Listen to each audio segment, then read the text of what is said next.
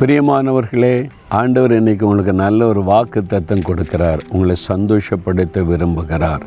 என்ன சொல்கிறார் தெரியுமா? ஏசை அறுபத்தி ஒன்று ஏழாம் வசனத்தில் உங்கள் வெட்கத்திற்கு பதிலாக ரெண்டத்தனையான பலன் வரும்.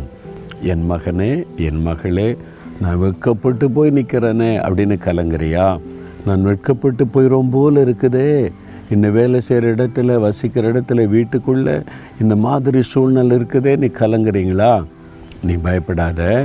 வெட்கத்திற்கு பதிலாக ரெண்டு தனியான பலன் வரும். ஆண்டு சொல்கிறாரு நீங்கள் ரெண்டு மடங்கு ஆசீர்வாதத்தை காண போகிறீங்க யோபு பாருங்களேன் எல்லாத்தையும் இழந்து வெட்கப்பட்ட ஒரு சூழ்நிலை. அவ்வளோதான் என் வாழ்க்கையே முடிஞ்சு போச்சு.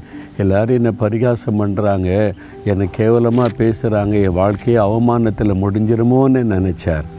ரெண்டு மடங்கு ஆசீர்வாதம் கொடுத்து எந்த இடத்துல அந்த ஊர் மக்கள் அற்பமாக பேசினாங்களோ அவங்களுக்கு மத்தியில் உயர்த்தினார்.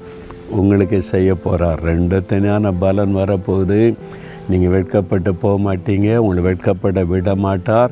இப்போ நீங்கள் வெட்கத்தின் பாதையில் நடந்து கொண்டு இருக்கலாம் முடிவு ரெண்டு மடங்கு ஆசீர்வாதம் சரியா? பிறகு எதுக்கு பயப்படணும்? ஆண்டவரே உடைய வாக்குத்தத்தை விசுவாசிக்கிறேன். ரெண்டு மடங்கு பலன் வரப்போகுதுன்னு சொல்லுங்கள் தகப்பனே வெட்கத்திற்கு பதிலாக ரெண்டு தனியான பலன் வரும்னு சொன்னீங்க நான் விசுவாசிக்கிறேன். நான் எந்த இடத்தில் வெட்கம் நிந்தை அவமானத்தை அனுபவித்தேனோ அதே இடத்தில் ரெண்டு மடங்கு என்னை ஆசீர்வதித்து உயர்த்துகிறதற்காய் ஸ்தோத்திரம் ஸ்தோத்திரம். இயேசுவின் நாமத்தில் ஆமேன் ஆமேன்.